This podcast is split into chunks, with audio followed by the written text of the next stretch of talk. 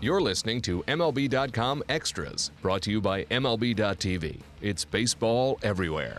Hey, everyone. Welcome in again to the D-Backs podcast. Tim McMaster here, along with our M L B dot com D-Backs reporter, Steve Gilbert, and we're going to talk about some different things. We're going to set the stage for opening day as if it was today, Steve. We'll put out your lineup, rotation, and bullpen with no more additions to this D-Backs team, see how it stacks up. And we'll also talk to, we'll hear from Taylor Clark, who was down at the Rookie Career Development Program outside of Washington, D C last weekend. And we'll hear from him and talk about his prospects here as far as how they relate to the D-Backs in twenty eighteen. Let's start, though, with the lineup. Again, this is opening day two thousand eighteen, if it was on, as we record this, January eleventh.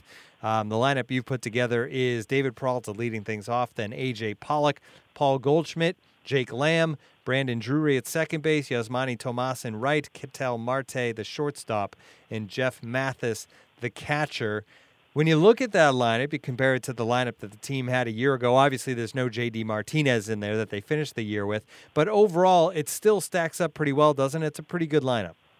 Yeah, you know, Tim, I think that the, one of the things that the D-Backs probably are not going to have a hard time doing this year is scoring runs. It, um, you know, they were they were up there in the league last year in scoring runs. I think that they returned just about everybody outside of Martinez, and you know, it's always worth, I, I feel like I need to point out, because I know that, that some Diamondback fans get very concerned when they look at a lineup without J D. Martinez. It's worth noting that they did uh, compile quite a quite a good record before J D. Martinez uh, joined the team last year. And, you know, when you got Paul Goldschmidt and, and uh, healthy A J. Pollock and, and Jake Lamb in that lineup, that's a, that's a pretty formidable lineup there. So I think that, you know, while – certainly, if it started today and they were without J D. Martinez or any other additions, um, I think it's still a lineup that can mash. I think it's still a lineup that's got a lot of pop in it, and uh, and a lineup that's going to score some runs to, to try to help support that pitching staff.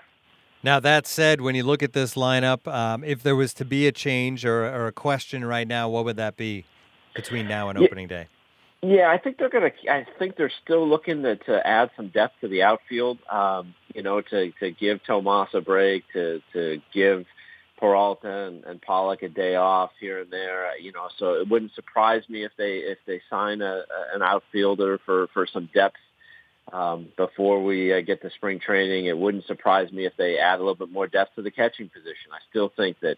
Um, you know, right now they've got Mathis, they've got Chris Herman and John Ryan Murphy, and I think that they would, would certainly like to get a little deeper there um, after losing Chris Iannetta. So those would kind of be two of the things. I think that Chris Owings is a guy you could see maybe fill a super utility role and, and kind of take some of those outfield at bats.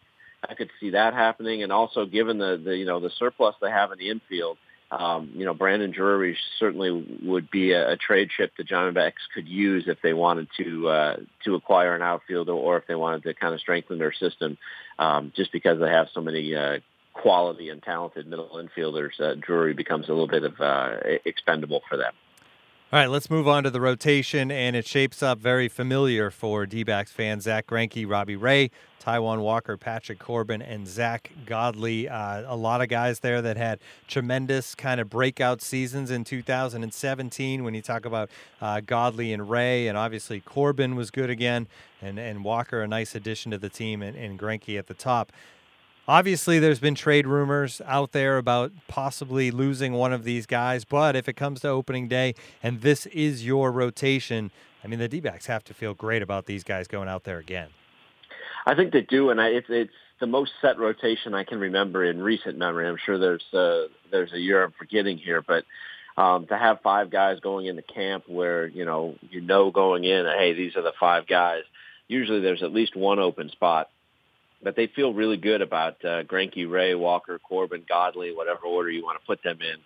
Um, I think one of the things that, that's uh, very interesting to me is is that uh, Zach, how far Zach Godley's coming in a year here.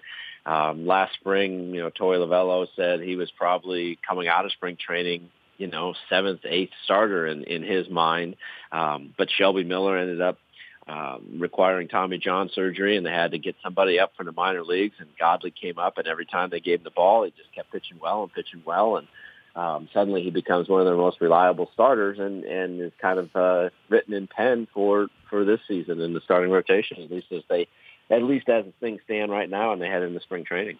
You mentioned Shelby Miller and obviously the Tommy John surgery. What is the latest on him? You know, he's. Uh, I saw him the other day uh, out at the D-Backs complex playing catch.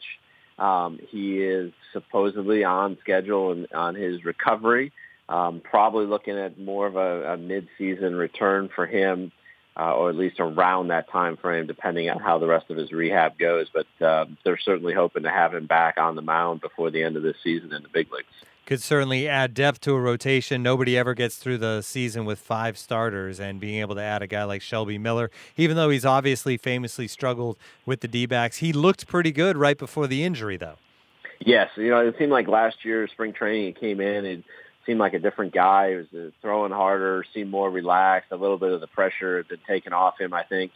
Um, you know, he felt quite a bit of pressure coming in in twenty sixteen. Expectations were high for the team. They were expecting him to be the number two starter behind Zach Greinke.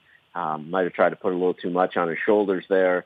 Um, so it was a, it was just a disastrous year for him. But uh, last year he was pitching well, and as you said, you know, then he got injured right after that, which was uh, certainly disappointing for somebody who had worked so hard and, and kind of was uh, seemed to find his groove. So uh, he's somebody that they they're anxious to get back and. Again, gives them a you know a little bit of depth in the middle of the year. You know, you look at a guy like maybe an Anthony Banda or Braden Shipley um, or Taylor Clark, who who we're going to talk about later, as guys who who might be able to contribute at the big league level at some point this year, uh, if need be. All right, and the bullpen, obviously some question whether or not maybe they add one more piece there. They've already added Brad Boxberger, but the way you have it uh, lined up is Archie Bradley doing the closing, and then Boxberger, the setup man, Yoshihisa Hirano, Andrew Chafin, Jimmy Sherfy, Randall Delgado, who they just signed a one-year deal to avoid arbitration with this week, and then finally T J McFarland.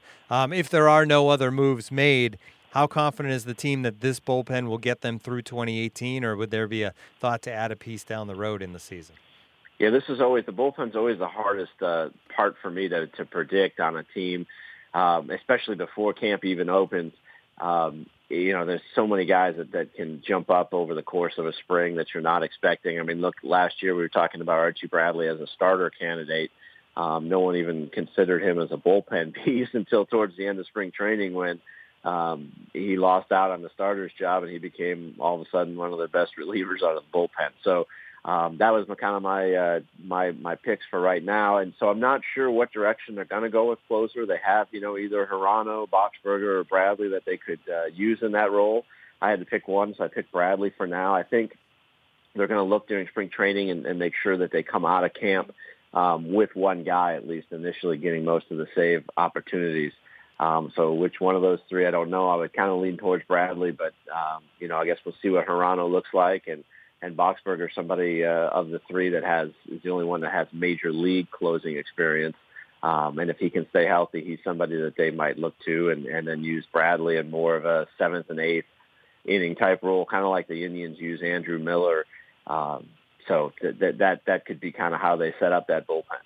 Yeah, certainly interesting, and the bullpen always lends itself to the most, I think, stories and most things to watch in spring training, really for every team, because there's so many questions and so much changes from year to year. All right, I mentioned the Rookie Career Development Program. Taylor Clark was there, one of the representatives of the D-Backs organization. The program covers everything about baseball in the major leagues except for actually the playing of the games, where they'll instead they talk about it's basically a weekend outside of Washington, D C, where the players will get to take part in skits And, and go to conferences and, and talk to members of the media. They learn how they should act on social media, how they should deal with the media, how they should act in a clubhouse in the major leagues, all that kind of stuff. Um, and, and it's really helpful for a lot of the players. Taylor Clark was down there, and our Jim Callis and Jonathan Mayo were down there as well doing interviews. They caught up with Taylor. Let's hear from him. Taylor, by most accounts, you had a really solid twenty seventeen season. Obviously, moving up to Reno was uh, was probably tough. When you when when you look back at your year as a whole, how how do you think everything went for you this past season? Um, I was pretty pleased with it. Um, just looking back at everything, uh, being a Double A All-Star, kind of going back, repeating Double A, just to be able to prove it a little bit better. Um, so that was reassuring, knowing what to expect going into the season. Um, So I think that I just had more confidence a little bit going back to Double A. Um, and after being an all-star, kind of just keeping the momentum carrying right into Triple A.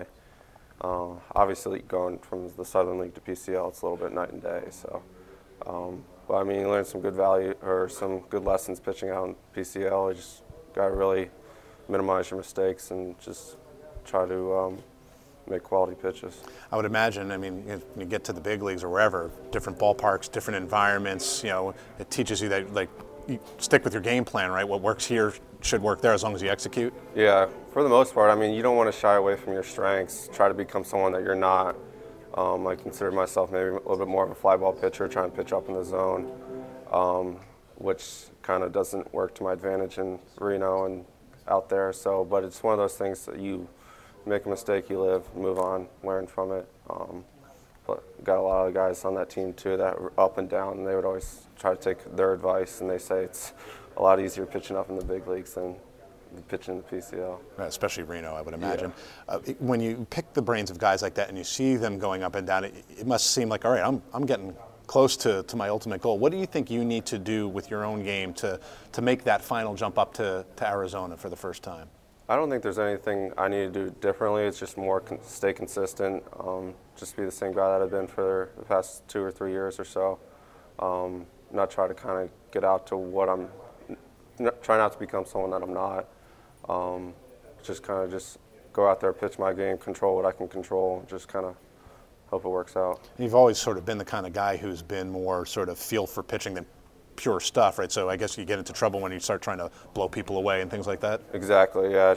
When I try to get, like, if you get too caught up in, like, oh, trying to strike everyone out or trying to do this, it's just know what you do well, try to stick to that, and then kind of tinker it. Okay, a couple sort of fun questions for you. What uh, what's your go-to uniform number? Like, if you can pick a uniform number, what's your number you love and why? Um, thirty-two usually, and no particular reason. It's just in college, when they're handing out jerseys, that's the one that fit, and I had really good success in college. So I was like, all right, I'll continue that into into uh, pro season. So every minor league level is different, and like some don't even have thirty-two. So, but I'll try to get that or something in the thirties. Um, all right, last one for you. What's your favorite, like, as a growing up, a Major League Baseball memory? Like going to a game, some you know, watching a game, something that really stands out that you remember from your childhood? Um, I always grew up a Mets fan, so both my parents born and raised in New York. Um, they passed it down to me. So one thing that actually really stands out to me is I remember watching uh, their first home game after nine eleven against the Braves, where Piazza hits that home run. And I always see the highlights. I always get chills from it that day. But I remember watching that whole game. And, Uh, my parents kind of sitting there watching me, explaining like what meant, because I was only uh, like eight at that time, but it's just like you could tell there was something that meant a lot more. It kind of just stuck with me. So Taylor covering some different topics there, repeating Double A where he became an all-star, making it up to Triple A, and and the challenges, Steve, of pitching in the Pacific Coast League, which is kind of famously a hitter's playground um, with with all the warm weather climates down there in, in Las Vegas and all those teams. It's a tough place to pitch, but a lot of players have to get their way through it. So when you look at Taylor Clark coming off a good season in twenty seventeen, you know, what's the time frame for him making it up to the big leagues? Well, he's somebody that they really, the Diamondbacks really like. They they they like his uh, his demeanor, the kind of the way he carries himself, and his competitiveness. And uh, while sometimes, as you pointed out, the Pacific Coast League is not a friendly place, uh, particularly places like Reno, Colorado Springs, not you know conducive to, to guys putting up big pitching numbers. Um, that the teams are, are used to that. They factor that in, and they're just looking more at, at guys like you know how are they developing, how do their pitches themselves look. They understand that there are going to be balls that should be fly balls that go out of the ballpark and, and whatnot. So I think uh, for a guy like Taylor Clark, um, probably more of a second half of the season would, would they look for him um, if he's having a good year. Uh, he's going to come to spring training, his first uh, spring training camp this year. So that, I think, will be a great experience for him to get a chance to be around, you know, some of the veterans like a Zach Greinke or Robbie Ray and, and kind of see how, how the uh, big leaguers go about them, you know, their business. So I think that's valuable for him. Um, and, again, I think it certainly will test him mentally this year to kind of see how he handles that uh, that Pacific Coast League, where the numbers just are always a little skewed in favor of the hitters. Yeah, and even if they're not looking at those numbers, you know it has to take a toll mentally for these pitchers, even though they can convince themselves that, hey, that would have been a fly ball in a normal park. When it leaves the ballpark and you see the guy jogging around the base, it has to have an impact. So I think it toughens guys up as well to have to deal with that, and we'll see how Taylor Clark deals with again here at the beginning of twenty eighteen. That'll do it for M L B dot com Extras, our D-Backs edition. For Steve Gilbert, I'm Tim McMaster. Tune in again next time.